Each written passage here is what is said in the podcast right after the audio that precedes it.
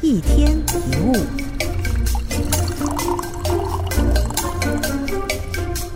如果非常在意初次见面的人是怎么样的人，通常我们会忍不住去打听周围人对他的评论跟传言。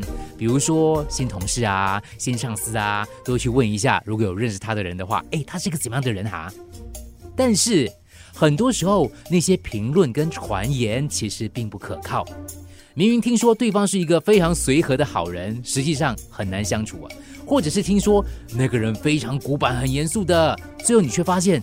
对方其实很好说话，一旦持有偏见，就会蒙蔽了自己的判断力，还有看待别人的眼光，所以最好不要去打听。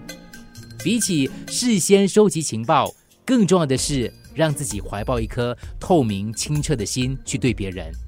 只有让自己的内心成为一面镜子，才能够反射出最原本的样子，不带任何扭曲。